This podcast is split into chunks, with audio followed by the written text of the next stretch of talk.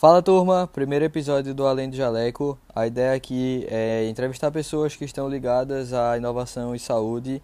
E o nome Além do Jaleco vem porque eu quero saber os bastidores, eu quero saber as habilidades dessa pessoa, a trajetória dela, o que é que está por trás de tudo. Então, se você é uma pessoa que gosta de inovação e gosta de saúde, fica aí ligado nos próximos episódios, tá?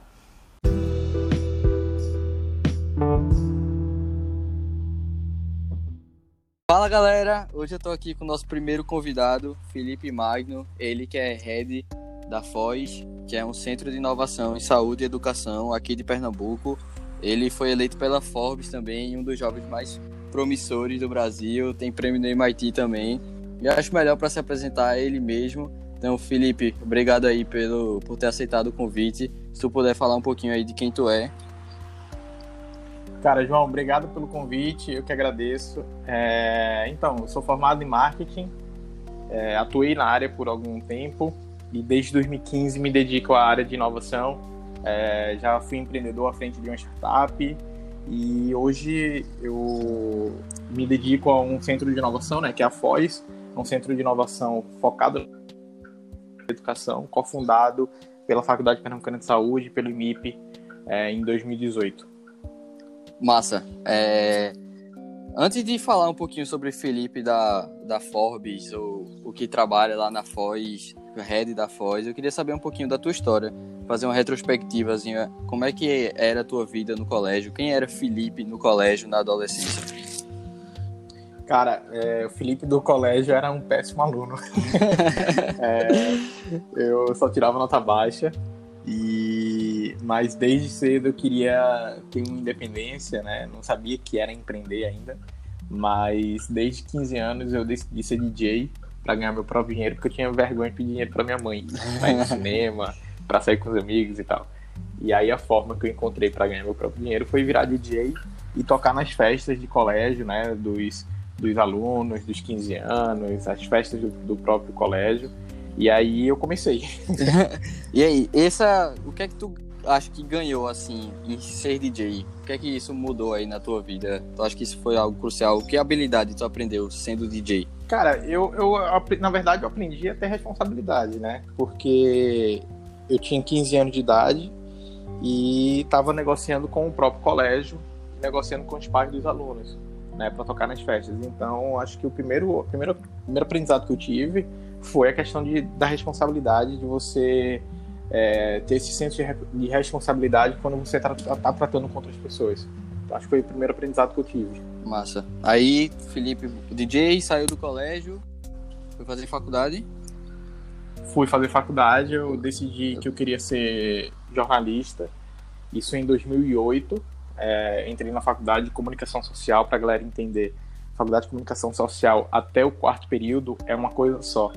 A partir do quinto período, você vai para a área que você quer atuar: publicidade, jornalismo, é, relações públicas, etc. É, só que no primeiro período eu queria estagiar, eu queria aprender como era a profissão de jornalista, o dia a dia.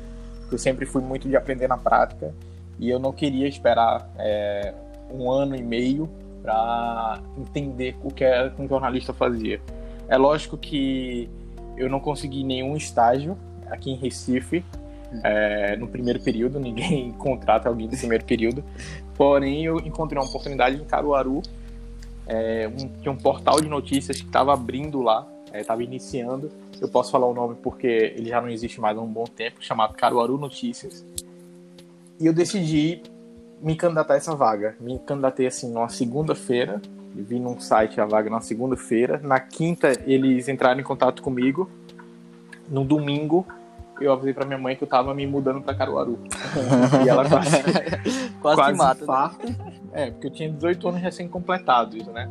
E ela, pô, você acabou de entrar na faculdade, você vai viver como? Eu fiz, ó, oh, não, não se preocupa não que eu dou o meu jeito. E aí, isso, foi no, isso eu contei no domingo, na segunda-feira eu tava no TIP, pra pegar um ônibus, é, ir para Caruaru. Cheguei em Caruaru, é, fui para uma república, onde eu morei numa república durante um tempo, depois aluguei um apartamento próprio.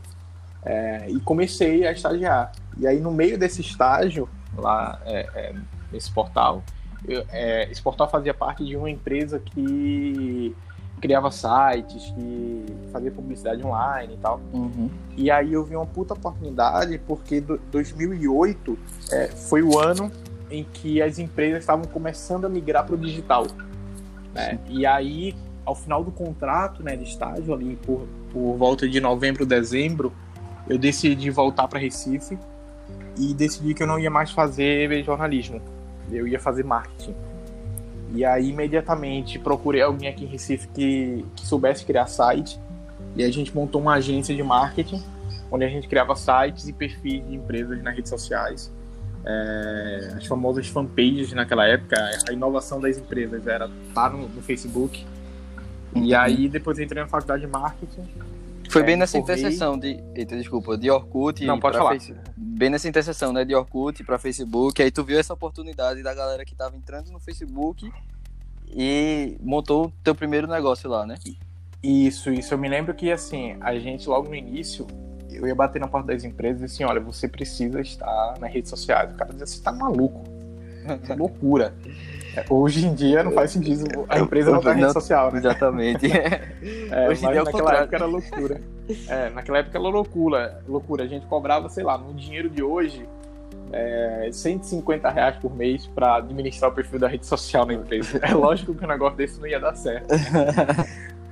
é, não tinha a maturidade ainda de, de, formação de preço, nem de estruturação de um negócio, mas foi uma experiência bacana. A gente chegou a ter, sei lá, umas 10 empresas administrando o, as redes sociais e sites, eu não sei nem dizer quantos a gente criou, mas uhum. foram muitos.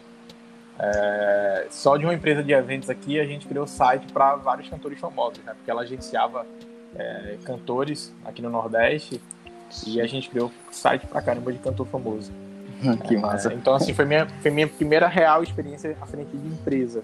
Uhum. Depois eu fiz faculdade de marketing, me formei. É, ainda na faculdade eu estagiei, né? Logo no início da faculdade eu, eu fui chamado para estagiar na, na faculdade que eu estudava. E aí fui promovido pouco tempo depois de estagiário para gerente de eventos. E aí depois surgiu a oportunidade de ir trabalhar na FPS, no marketing da FPS. E aí eu cheguei no marketing da FPS em 2011 e fiquei até 2015 e, e aí foi onde surgiu minha paixão pela FPS. e, e aí na faculdade, na faculdade, lá na FPS, como foi isso dessa girada de chave para tu sair? Porque tu saiu da FPS para criar teu próprio negócio, né? Ah, o Isso. Isso. Como é que foi isso? Me é... Cara, foi, foi uma coisa muito natural, assim. É, eu sempre gostei de aprender sobre muita coisa. Apesar de não na, no colégio não gostar de estudar, eu, eu descobri que eu gostava de estudar algumas coisas, né? Então eu sempre procurei estudar algumas coisas completamente fora da minha área de atuação, porque eu queria ter um leque assim de, de aprendizados muito grande. Uhum. E sempre desde criança fui apaixonado por aviação. Em 2014 eu decidi fazer o curso de piloto de avião no Aeroclube aqui de Pernambuco. Fui da última turma do Aeroclube, antes do Aeroclube fechar. E foi lá onde eu conheci meus sócios. É, de uma forma muito natural. É, a gente conversando uma vez sobre tecnologia e exclusão social e tal. E a gente chegou a um assunto que era as pessoas de deficiência que não conseguem controlar computadores, smartphones, tablets, etc. Uhum. Porque não tem movimento de braço, por exemplo. E a gente decidiu criar um equipamento que permitia essas pessoas criar, é, controlarem esses equipamentos, né? É, a, a, partir do movimento da cabeça. E foi aí que surgiu a empresa. E aí, em 2015, eu decidi sair da FPS para montar o negócio. E aí a FPS super, super aprovou a ideia, me apoiou. E aí eu saí da FPS para criar a, o Instituto Handsfree, que foi a startup que eu, que eu fundei, que eu cofundei em 2015. Eu acho muito legal, até uma vez foi até tu que falou para mim, esse conhecimento em T, né? É... Isso, isso. É Você... o perfil que a gente chama perfil T-shaped, né? Exatamente. É o perfil em T. Para a pessoa entender a linha, a linha horizontal do T são suas é, são, são habilidades que você sabe superficialmente. São habilidades, é, superficialmente. Então, sei lá, eu sei sobre política, economia, é, sei lá, aviação e tal. Só que isso me faz ter um, um, um, bom conhecimento sobre muitas coisas, que eu posso tirar muitos aprendizados, mas a linha vertical do T é a minha linha é, técnica, é onde eu aprofundo meus conhecimentos, né? E esse é o perfil de profissional que a gente procura hoje no mercado. E pra ter noção, assim, como isso é verdade, assim, essa tua história só corrobora para isso, né? Tu era um cara que era, é. o teu vertical era em marketing, tu era uma pessoa muito focada e muito, assim, entendida de marketing, tinha um conhecimento horizontal forte de aviação, é, das pessoas que tinham de música, de, de música, é, de evento, e aí juntando tudo isso, tu conseguiu formar a tua hands free a empresa, né? Se você tivesse só um é. conhecimento ali de marketing, talvez tu nunca teria conhecido essas pessoas e nunca teria relacionado isso pro pro hands free, né? Pois é, cara. E, e assim, ó, uma coisa que eu falo muito nas palestras, que é a questão de oportunidade. É, muita gente fica se reclamando, né? Reclamando da vida, ah, cara, eu não tenho sorte, é, sei lá, nunca tive oportunidade. Cara, cria sua oportunidade. É, veja só que coisa improvável, né? É, eu, em 2014, decidi fazer um curso de aviação. Não, não, não, era meu objetivo ser piloto de avião profissional, né? Se acontecesse, ótimo. Mas eu queria aprender sobre aviação.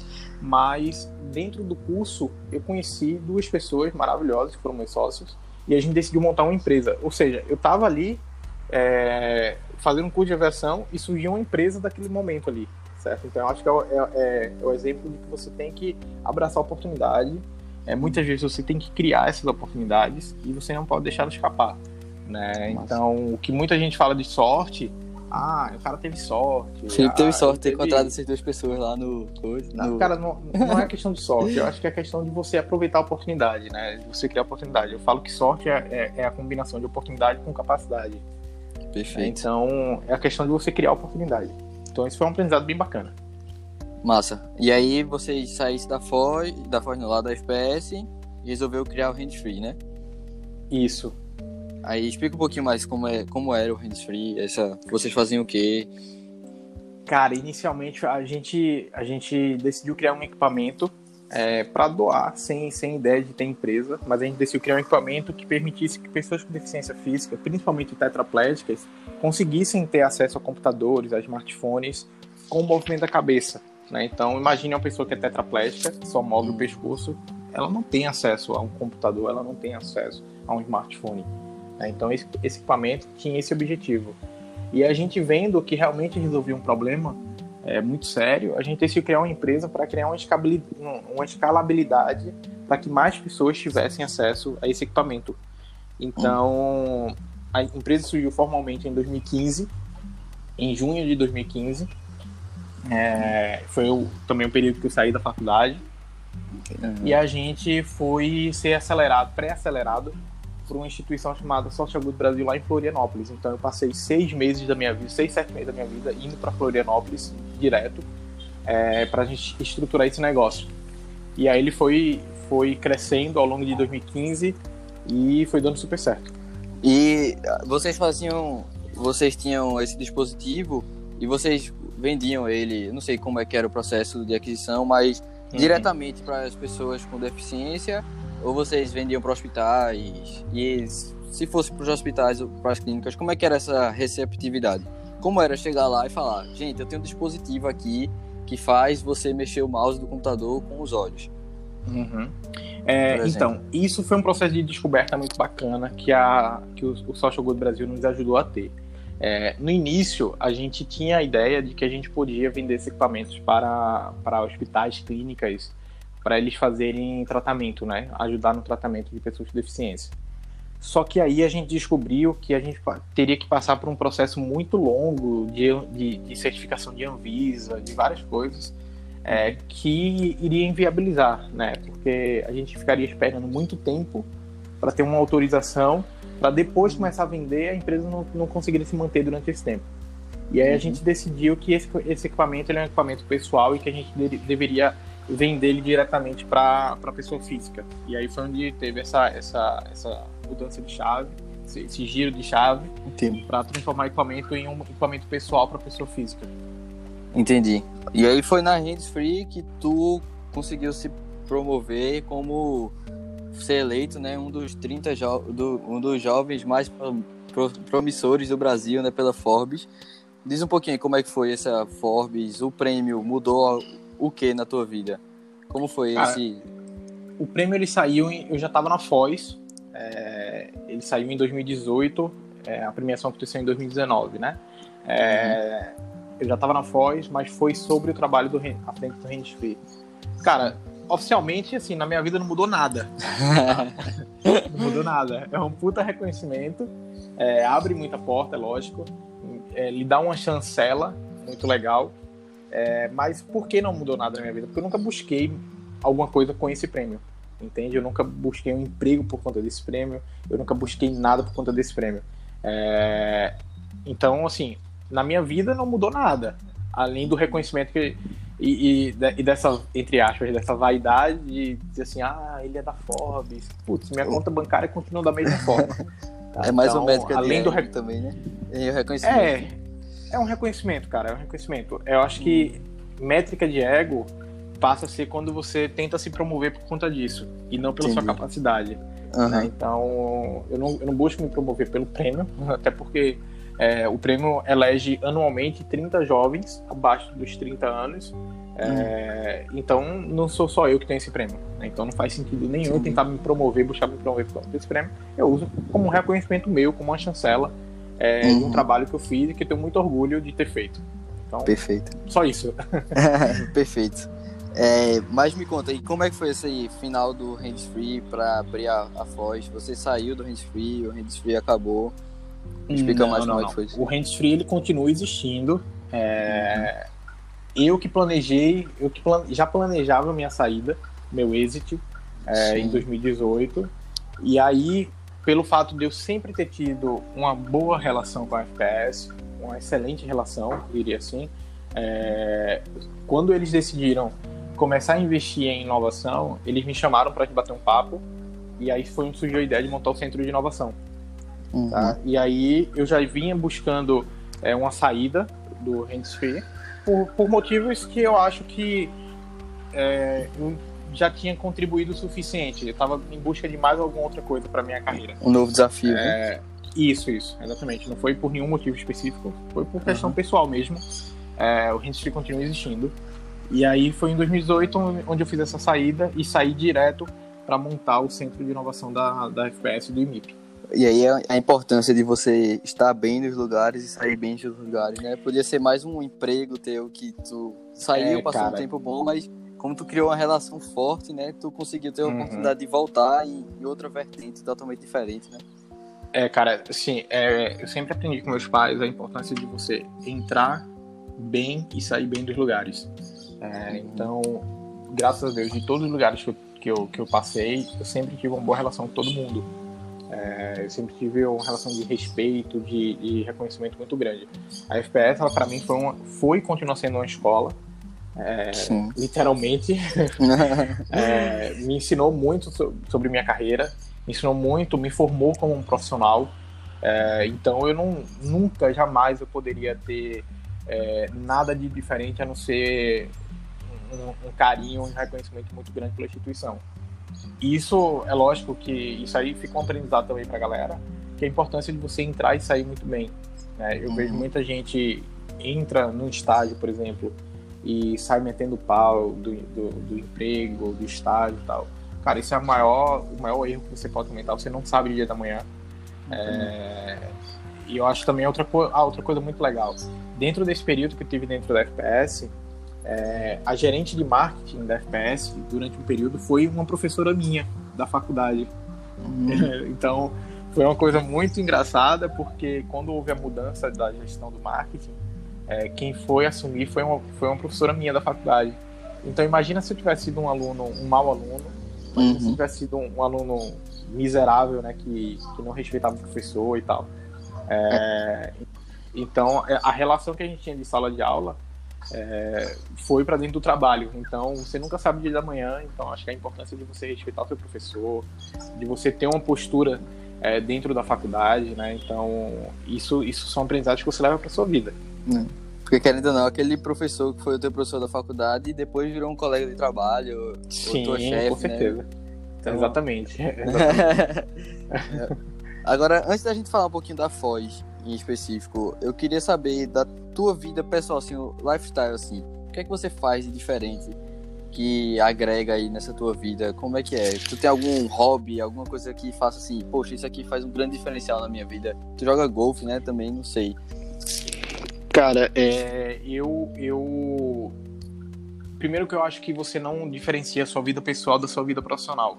Né? Então, se você é um cara que é um excelente profissional, consequentemente você também tem que ser um excelente, uma excelente pessoa na sua vida.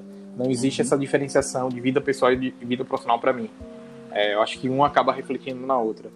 É, então, assim, primeira questão é que eu sempre gostei de aprender muita coisa. É, e e as coisas que eu faço fora do trabalho, eu tento levar para o meu trabalho. Então, por exemplo, eu jogo golfe. Né? Uhum. Por que, que eu jogo golfe? Por que eu decidi jogar golfe? Primeiro que é um esporte super legal. E segundo que no esporte você tem muito aprendizado. Né? Concentração, resiliência, etc. É, eu também corro de kart. É, por que, que eu corro de kart? Porque eu aprendo, eu aprendi com kart a importância da competição, a importância de você ser rápido, de você, de você respeitar seu adversário, é, então, são aprendizados que você tira ali muitas vezes de um hobby seu é, para o seu trabalho. Mas eu, eu, eu, gosto de jogar futebol, eu gosto de jogar golfe, eu gosto de correr de kart, é, eu gosto de jogar videogame pra caramba. Eu, eu sou rato de shopping. É rato de shopping. sempre, é, tô sempre no shopping, gosto de sair para tomar um cafezinho. Não sou, não sou de balada, nunca fui de, de estar em festa. É, então, assim, meu lifestyle é esse, gosto de viajar e tal. Então, meu lifestyle é um lifestyle simples, é, nada demais, não. que às vezes a gente acha que uma pessoa, sei lá, tá na Forbes, é uma extraterrestre, né, que vive 100% em outro mundo, trabalhando 100% ocupada. É nada, cara. eu acho, eu, assim, assim eu, eu, eu tenho uma filosofia que eu não levo o trabalho para casa, certo? Uhum. É, porém, isso não, não impede de, se eu quiser trabalhar, eu trabalhar em casa. O que eu não gosto de levar para casa é a responsabilidade de uma, de uma pendência. Sim. Entende? De você, tipo assim, putz, eu não terminei isso, eu vou ter que terminar em casa. É, eu trabalho Sim. muito de casa, mas eu trabalho porque eu quero. E eu trabalho Sim. nas coisas que eu quero. Então é, então é um projeto à parte que eu estou fazendo do trabalho.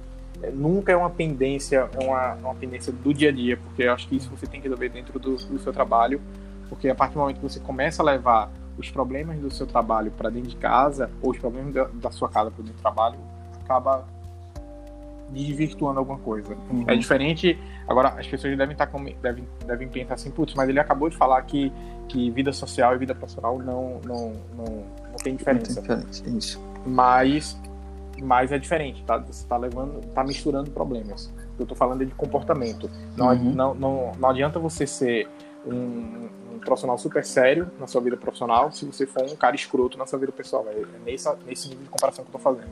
Entendi. Entendi, gostei da dica.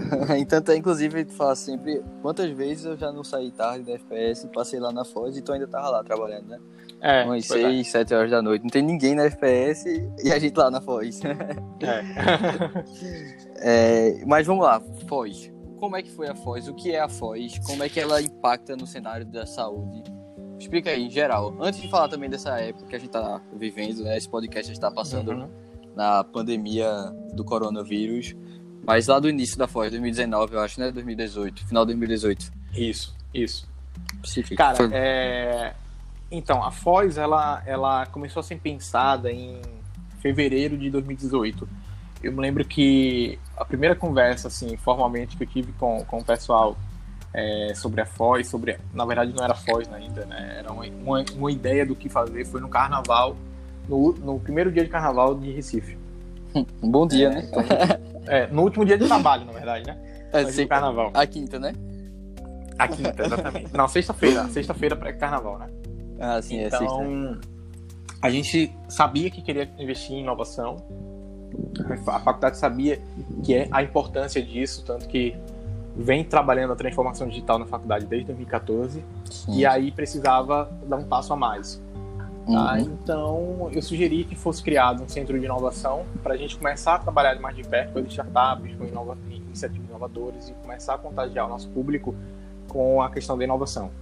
Tá? Então, o centro de inovação ele surgiu é, com, com esse objetivo, né, da gente começar a trabalhar inovações para dentro das instituições e também para é, as áreas de saúde e educação. Então a FOS ela é um centro de inovação focado nessas duas áreas, que tem como objetivo a gente atrair startups, atrair soluções tecnológicas que possam contribuir com a saúde e com a educação brasileira.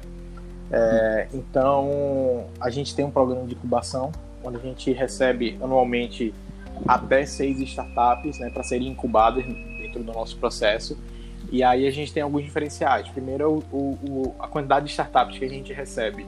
É, uhum. A gente recebe apenas até seis startups. Por quê? Porque a gente quer fazer um trabalho muito mais próximo com elas.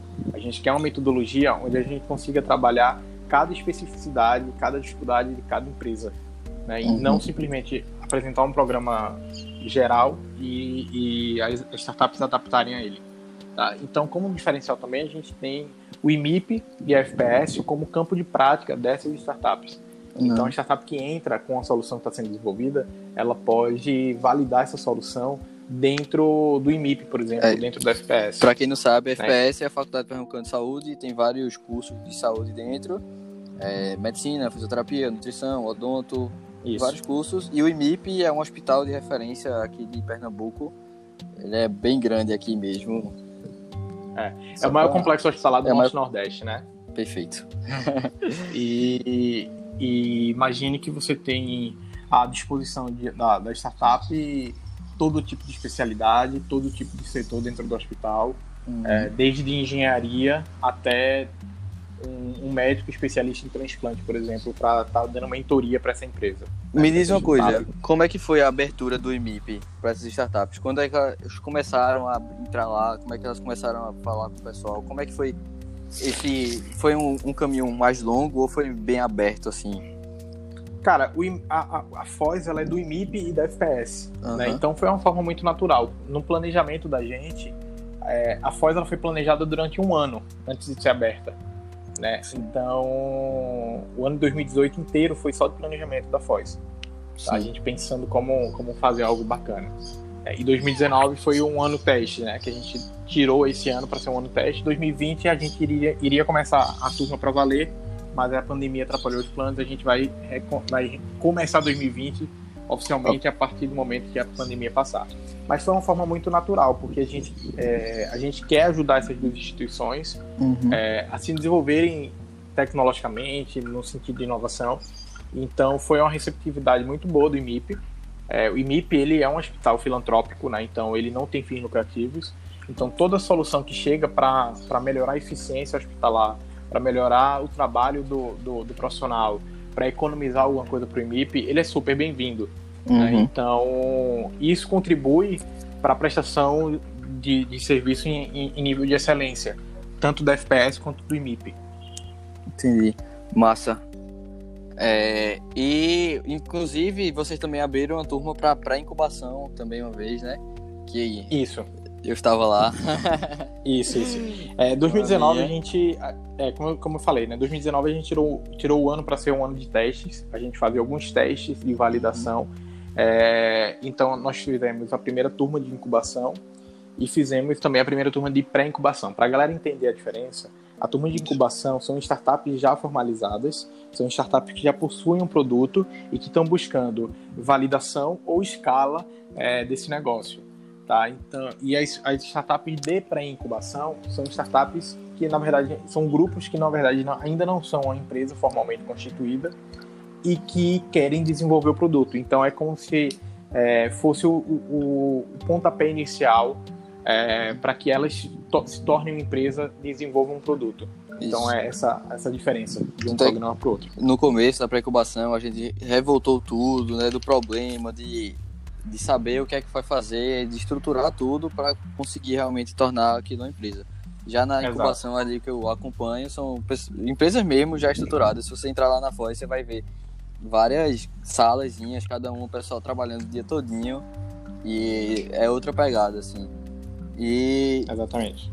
Sobre a Foz agora, neste cenário que a gente está vivendo, nessa pandemia, é, eu sei que algumas empresas, alguns startups lá, já tinham uma cultura de home office bastante integrada lá. Eu sei que tem algumas empresas que deixavam um dia de home office, você escolhia durante a semana, outras que uhum. tinham, sei lá, não eram full time, era part time, né? Tinha que não eram, é, as pessoas não trabalhavam no tempo integral delas na startup, mas elas trabalhavam home office ou então em algum turno do dia. Me diz como é que foi essa mudança, o que é que aconteceu? Sem falar mesmo do cenário, falando mais como empresa, antes de falar mais do cenário de saúde. Então, cara, você falou tudo, na verdade. foi, uma muito, é, foi uma coisa muito natural. As, as startups elas já eram acostumadas a, a trabalharem nesse processo. Quando a hum. pandemia começou, né, oficialmente no Brasil, que foi em março, é, a, a, gente já tinha encerrado a incubação das startups. As startups elas estavam lá apenas residindo no, no ambiente, né? Uhum. Então, a, a dinâmica de trabalho foi completamente definida pelas próprias empresas. Elas têm autonomia suficiente para definirem a forma como elas querem trabalhar. Tá? E em relação a, ao cenário de, de, pandemia, a gente continua trabalhando no formato de home office Sim. E apoiando as startups que têm soluções que podem ser aplicadas na área de saúde. Então, por exemplo, a Salves ela criou uma solução é, que não é o produto oficial dela, então ela criou uma solução para ajudar as instituições, as empresas a enfrentar esse momento. E que produto é esse? É um produto, é um aplicativo que permite que a pessoa faça autoavaliações é, para dizer como é que está a situação de saúde, a situação de saúde dos seus dos seus parentes e, e pessoas mais próximas. Então, para uma empresa, por exemplo, isso é muito bom. É, porque que acontece? É, no momento de retomada, a gente precisa, uma empresa precisa saber como é que vai ser esse, esse movimento de retomada. Então, se você tem esse mapa criado com informações dos seus funcionários, você consegue dizer, ah, é, setor X tem X pessoas com suspeita, tem X pessoas que já pegaram Covid, é, então você consegue tomar é, medidas de segurança, medidas de precaução e, e, e de, de, contenção do vírus com muito mais velocidade, muito mais assertividade. Então, esse produto que a, que a, que a Salvos criou, é, a gente está dando um apoio para eles. A ideia uhum. é que a uhum. gente consiga implantar isso dentro da FPS e que a gente Massa. também consiga oferecer como sugestão lá para o IMIP também. Massa. E tu que também tem um contato aí com o IMIP, como é que está sendo essa relação de inovação nesse meio de pandemia? O que, é, que tipo de, de tecnologia o IMIP está usando para combater? Porque o IMIP é um hospital de referência, sempre lotado, sempre cheio de gente e é algo que não pode parar e eu não sei como é que está sendo esse essa distribuição de leitos, vocês estão tendo alguma coisa, alguma tecnologia aí que está fazendo uma grande diferença. Também não sei se sabe responder isso. Cara, eu não, eu não saberia responder com precisão, tá? Porque o IMIP ele tem um setor de te tecnologia da informação muito bem estruturado, é, uhum. comandado por Márcio, é, que é um profissional sem palavras, extremamente bem respeitado dentro do mercado, um profissional extremamente experiente é, e que está conduzindo isso de uma forma muito, muito boa. Uhum. O que eu uhum. posso falar é a relação da Foz com, com o IMIP. Então, logo no início da pandemia, a gente fez uma intervenção junto à Secretaria de Ciência e Tecnologia do Estado para a gente fornecer é, aquelas, aquelas máscaras de, de acetato, né? Chamadas face shields. Então, existia um movimento por digital com, com a Secretaria de Ciência e Tecnologia do Estado, então a gente interveio. Para quem não sabe, que... Porto Digital também é um centro de inovação aqui de Pernambuco. Isso, na verdade, é o principal centro é de inovação do país. o Porto é gigante. É, o é, Porto é gigante. Então a gente fez essa, essa intervenção para que fossem doados essas máscaras para o IMIP, então essa foi a primeira ação que a gente fez. É, a segunda ação que a gente fez foi, foi entrar em contato com uma empresa chamada Tree Wings, né? É, Tree, de número 3 e Wings de asas. É uma startup aqui pernambucana que criou uma, uma solução que ajuda muito na regulação é, de leitos. Né? Então, Nossa. regulação é um ponto crítico de qualquer cidade, de qualquer estado e eles têm ajudado o governo do estado para é, acelerar esse processo de regulação, é, que antes era totalmente analógico, né, via telefone e tal. Uhum. E eles criaram essa solução que ajuda a, a central de regulação do estado a ver como é que está a situação real no momento, né? Então, quantos hospitais é, estão com leitos vazios, quantos leitos vazios, quantos leitos cheios, índice de mortalidade, informações dos pacientes, etc. E aí a gente interviu com essa startup para que essa solução também fosse aplicada ao IMIP, para uma, uma gestão interna do próprio IMIP, tá? para melhorar a eficiência de comunicação entre os setores lá do hospital. E também o IMIP está tá administrando, é, não sei quantos, mas alguns hospitais de campanha. Né? Então, para melhorar essa comunicação entre o IMIP e os hospitais de campanha. Né? Então, foi, foram essas ações que a gente fez, é, por enquanto, até agora, e tem dado certo, então. Massa. E agora, quais são os planos futuros que vocês têm da Foz? Para esse resto de pandemia e para o futuro mesmo, como é que vocês esperam estar atuando? Então, a gente tá, assim que for possível, a gente vai inaugurar é, o, o espaço oficial da Foz, Se Deus que vai quiser. ser num, num prédio ao lado da FPS, o prédio está sendo construído, né? Faz finalização, vai ser Uhum. inaugurado lá. É, então, o primeiro ponto é a gente inaugurar o novo espaço, imediatamente assim que voltar, logicamente com segurança e se for possível, lógico, Sim, iniciar a turma de incubação 2020. Uhum. Pra- Isso a, a curto prazo. A longo prazo, a gente pretende ser um centro realmente de referência e inovação nessas duas áreas, Uhum. é, conduzindo e auxiliando pesquisas científicas nas áreas de saúde e de educação. Perfeito. Aí tu falasse do, do processo de incubação 2020. É, me disse, o edital já saiu, vocês já estão, ainda estão procurando pessoas, como é que é? Na verdade, o edital ele está pronto desde março. É, a gente está esperando as autorizações né, das, das autoridades sanitárias do estado. É, assim que a gente tiver segurança em iniciar as atividades, a gente vai soltar o edital para fazer a convocação das startups para se inscreverem e concorrerem às vagas. Perfeito. Seis vagas, né? Seis vagas para startups. Seis vagas. Massa. Felipe, para finalizar, queria que tu mandasse um recado pra galera que é mais nova, o pessoal que tá na faculdade e iniciando aí nesse mundo, ou que quer saber mais sobre inovação. Um conselho que você dá, o que é que você falaria para o Felipe se ele tivesse, por exemplo, os 20 e poucos anos dele hoje, estivesse na faculdade? Cara, eu vou, eu vou dar um conselho baseado no Felipe, tá? No- porque se dar um conselho de uma forma muito generalizada, eu não sei como é que funciona isso. Mas para o Felipe de lá de 2005, que era o Felipe que tinha 15 anos de idade, é, ou até menos, né, alguns anos anteriores, eu falaria para ele estudar exatas, muito exatas.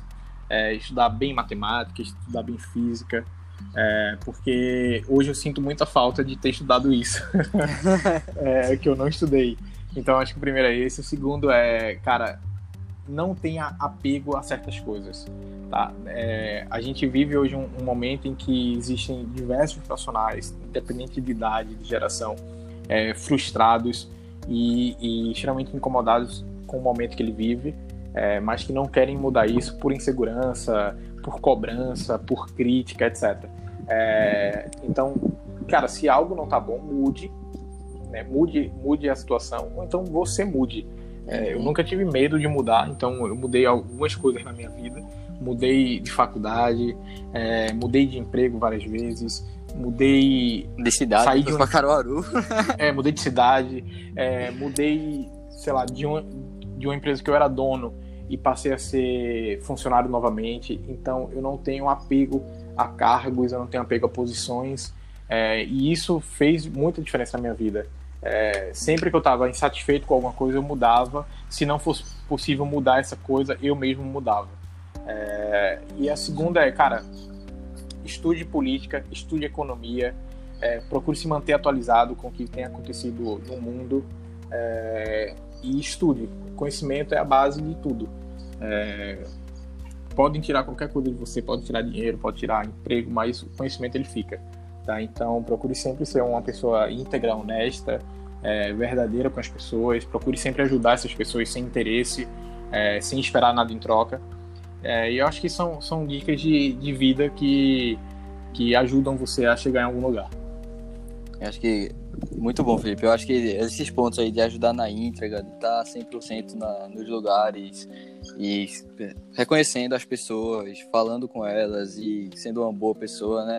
Acho que foi, foi muito do que tu falasse de, pô, eu era minha professora, virou gerente lá da empresa onde tu trabalhava, os teus sócios, tu conheceu em um lugar que tu nem achava que poderia conhecer um sócio, né? Que seria no, Isso. num curso de avião, de a- Uhum. avião, é, enfim. Eu cheguei, é, É. eu cheguei lá com o objetivo de sair com outro, né? É, chega- chegasse lá e mudou totalmente tua vida, né? Então, tu, sei lá, tinha quantos anos? 25? Não, eu tinha 23 para 24 anos. 23 para 24 anos, entrasse lá em um objetivo e foi algo que mudou tua vida 100%, né? Então, se- enfim, É, ou então tu tá bravo na empresa e voltou. Eu acho isso muito importante. Você tá sempre bem, entrar bem e sair bem dos lugares, né? É, então outra dica, né? É, Saia bem. Saia bem e entre bem é, dos você lugares. Não, você não precisa fazer amizade com ninguém, você não precisa ser amigo de ninguém. Você precisa respeitar as pessoas, independente se essas pessoas é, são sérias ou se não são. Isso não cabe você julgar. Né? Cabe você a, a manter o seu perfil profissional e, e respeitar as pessoas. Então isso vai lhe ajudar a entrar e sair bem dos lugares. Massa. Felipe, muito obrigado mesmo por estar participando aqui. Fala aí pro pessoal, como é que eles podem te achar, teu Instagram, LinkedIn, sei lá, como é que você tá aparecendo. Tem até um e-book novo, né? Faz aí teu mexão. Cara, eu tô aprendendo isso ainda. é, tem, tem o Instagram da Foz, né? Que é arroba Foz Inovacão, né? Se você seguir ele sem acento, Foz Inovacão. É, sigam lá. Tem um site da Foz para vocês conhecerem mais, que é www.fozinovacão.com.br. As minhas redes sociais é Felipe Magno. É, o meu Felipe é complicado, é P-H-I-L-I-P-P-E, né? Magno, arroba Felipe Magno. É, o LinkedIn é a mesma coisa, Felipe Magno. E meu site é www.felipemagno.com.br. Lá você pode encontrar informações sobre palestras minhas que eu faço e também alguns e-books que eu estou produzindo para fornecer para vocês gratuitamente. Então vocês podem acessar lá e já baixar um primeiro que, que se chama Startups, o básico que você precisa aprender para tirar sua ideia do papel. Massa. Beleza. É isso. É isso, né, Felipe? Obrigado é aí, galera, que acompanhou. Eu sou João Felipe, meu Instagram é @joãofelipe_cjt.